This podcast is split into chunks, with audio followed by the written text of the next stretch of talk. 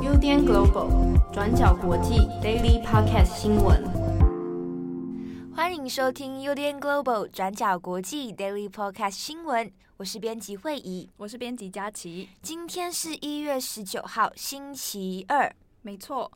看到1月19号就会想到去年这个时候，大家好像我的脸书上最近跳很多回顾，就是大家去年这个时候好像都在出国玩。我去年这个时候也差不多是刚好要回马来西亚，然后要准备过年了。哦，所以你去年是有回家过年的？对啊，然后今年就回不去了。那个时候马来西亚有传出中国的那个疫情吗？没有耶，我记得那时候1月初到2月的时候都差不多还是有疫情，但是还没有到蔓延，差不多是到2月底3月才开始蔓延。我是在那一波开始爆发之前回来台湾的。我看到很多朋友都是这个时候，去年这个时候人在日本玩，然后他们就会发一些感叹文，就说啊，好可惜，就是不知道下一次再出国是什么时候。对啊，但是所有现在在可能国外异乡要自己过年的人，记得好好帮自己 stay home， 对，保持安全啦。但是也可以就是煮一些好吃的东西给自己，就是没有关系，我们就一起在国外过一个好年。没错。好，那我们来看一下今天的几则新闻。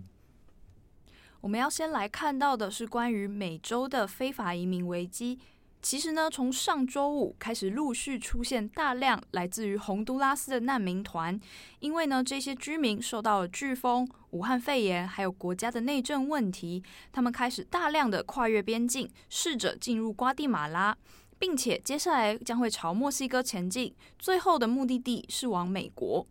那根据瓜地马拉的官方估计，直到最近为止，已经有超过9000名的洪都拉斯偷渡客试图要闯关入境。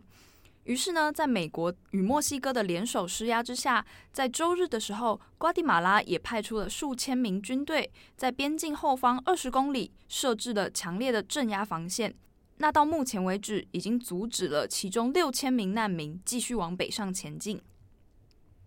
那这些从中美洲出发的难民团，通常呢也被称为篷车团，就是 caravan。他们原本指的是在18、19世纪美洲早期白人要往西部殖民开垦的时候常见的那种拓荒篷车队。那这样子的篷车团的形象呢，也跟现在这些中南美洲的难民团扶老携幼，带着家人一起往美国寻求生存机会的旅程非常类似，所以在许多新闻的报道上都会看到他们使用 caravan 这个字来形容这些难民团。那在最近的美国新闻中，许多媒体也都会提到说，这一次发生在拜登与川普政权交接时期的难民篷车团，是不是有可能会为刚上任的拜登政权增加了新的压力呢？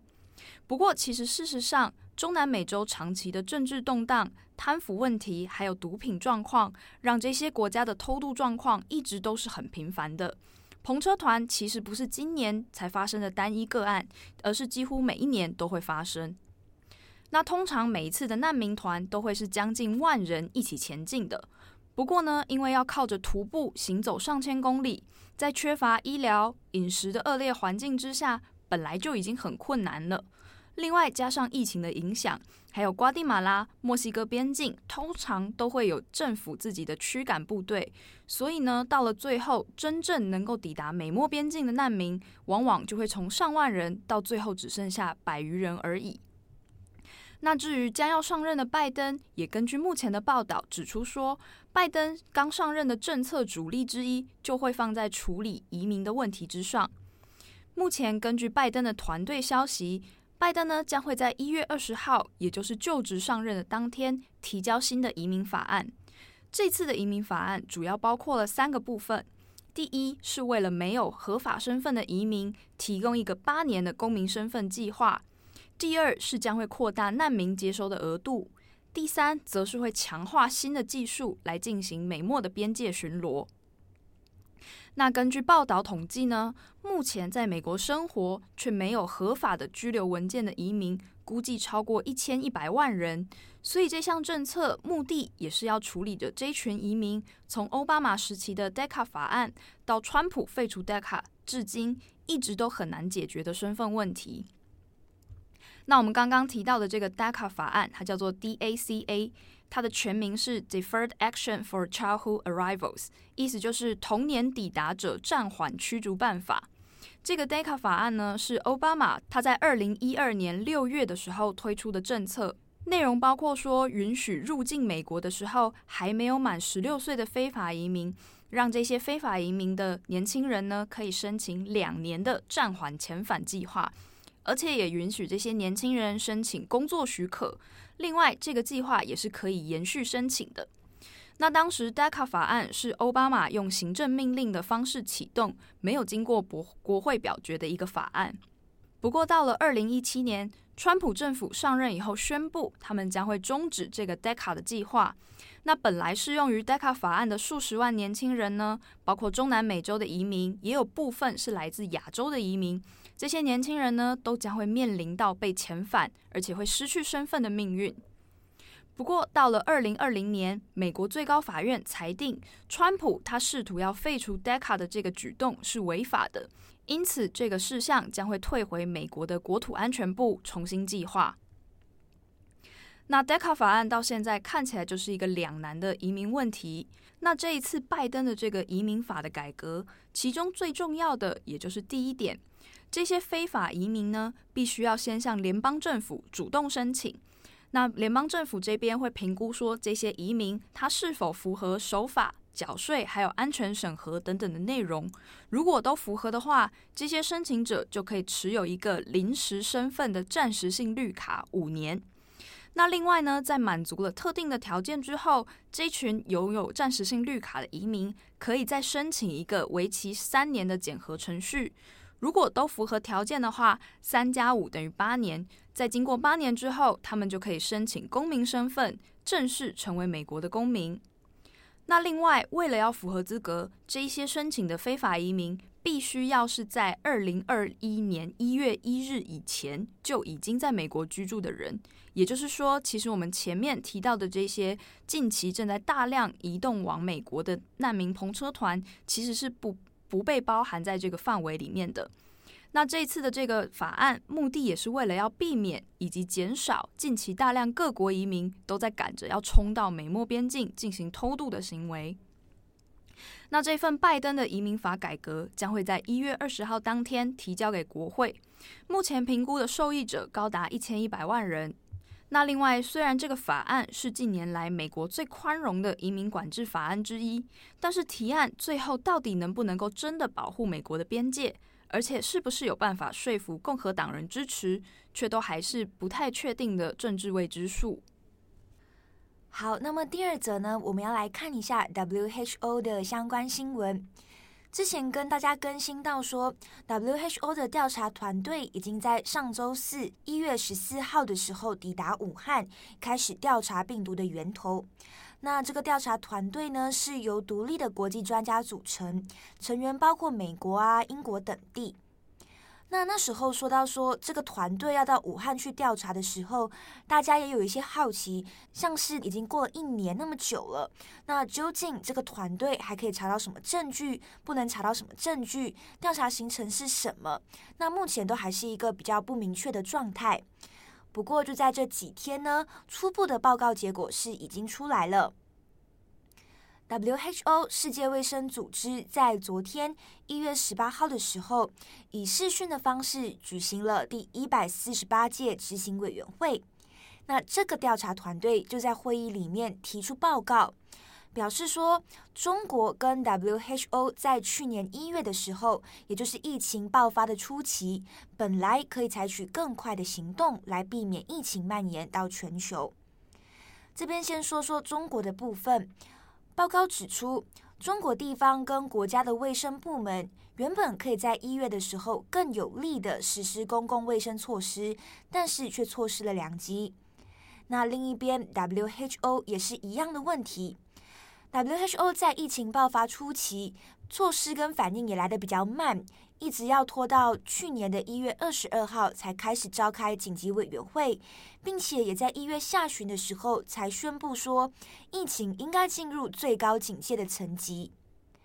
在这边，我们如果把调查小组的报告跟 WHO 秘书长唐德赛在去年1月的回复来做一个对比的话，发现两者其实是有一些矛盾的。像是说，调查小组就认为中国跟 WHO 应该可以采取更快的速度，但是谭德赛在去年1月到访北京的时候，就曾经赞叹说，中国对疫情做出迅速的反应，中国的制度经验值得其他国家借鉴，值得其他国家来做学习。那此外呢，报告也有指出说，如果 WHO 在去年更早使用大流行，也就是 pandemic 这个词汇，或许可以更加帮助民众来更早意识到事情的严重性。但是呢， WHO 一直是等到去年的3月11号才开始使用大流行这个词汇。所以我们总结一下这个初步的调查报告，调查小组就认为说，疫情爆发的状况呢，在一开始一直被各国低估，而且 WHO 跟各国都没有在当时候及时行动，包括及时警告病毒可能人传人的讯息。好，那除了报告结果之外呢，美国跟中国的代表也在这一次的会议上有一些激烈的争执火花。像是美国代表就说 WHO 在去年5月的时候本来就已经通过要求尽快调查疫情的源头，但是一直要等到8个月后，也就是在今年1月，调查团队才有办法抵达中国武汉去做调查。那美国代表也直接表示说，你看，如果调查要有结果的话，前提还是要中国把手上的资讯交出来，调查结果才可能有进一步的发展。这个美国代表指的手上的资讯是什么呢？包括说中国可以交出武汉华南市场的爆发案例的病毒基因定序、动物的实验结果等等。同时呢，也要让调查团队可以接触当时候的医护人员、病患以及实验人员等等。那面对美国这样子的一个指控呢，中国这边有再次回应说，中国在过去是以公开、透明、负责任的态度，及时发布了疫情的讯息。但是提到有关病毒源头的时候，中国就指出说，科学研究呢有它的规律跟要求，所以这部分应该是要相信科学家，同时呢也要停止任何可能的政治施压。好，但是这一些报告呢，目前还只是处在一个初步的阶段。调查小组的工作还是在持续进行的，预计会在今年5月的时候再在世界卫生大会上来提出报告结果。那我们这边也跟大家更新一下目前全球的疫情状况。截至今天中午录音的时间，全球的确诊人数来到了9500万，死亡人数是200多万，但是确诊人数则是47万。所以看到说疫情的状况其实还没有到一个完全趋缓的地步。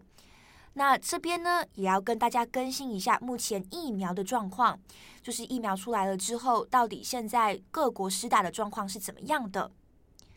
WHO 的秘书长谭德赛呢，也在昨天18号的会议上跟各国的视讯会议上警告说，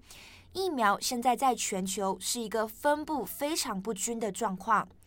主要是说富有的国家疯狂购买了一堆疫苗，但是贫穷的国家却出现没有疫苗可以施打的状况。那这样的情况有多么严重呢？根据谭德赛的说法是说，目前有超过3900万剂的疫苗被控制在49个比较富有的国家手中。那相较来看，其中一个收入比较低的国家仅有25剂疫苗。那尤其呢，欧美国家目前的状况是他们在疯狂购买疫苗。纽约出现了疫苗没有使用就被丢弃的状况。那英国也出现说，因为疫苗的囤货太多，但是保存不易，结果又被浪费的情形。BBC 就报道，人民疫苗联盟公布的数据就显示，由于富有国家现在在疯狂囤积疫苗，所以有将近70个低收入国家的疫苗，它的施打率恐怕只有达到10%。那尤其这边呢，加拿大购买的疫苗呢，已经足够每一个加拿大人施打5次了。那唐德在最后就表示说，希望在4月7号，也就是世界卫生日之前，可以看到每个国家都有疫苗可以施打了，因为这就代表说各国已经克服了疫情跟疫苗分配不均的问题。好，那以上就是跟大家更新的几则新闻。我想要跟大家分享那个我最近很喜欢的动画，但我猜应该很多人在看了。我最近也被推坑，它叫做《天竺鼠车车》对，就是它是一个那个日本做的那个，它应该算定格动画吧，就是在讲那个天竺鼠变车车，我不知道怎么解释，反正大家可以去看一下，蛮疗愈的。其实目前好像你说只有3集，我这边看了2集，对对对，就非常的疗愈，你就会看到一堆天竺鼠。然后我们昨天也在推坑那个郑红看，然后郑红就说他看第1集的时候刚好人在塞车，对不对？对，他就说塞车看这个让人非常火大。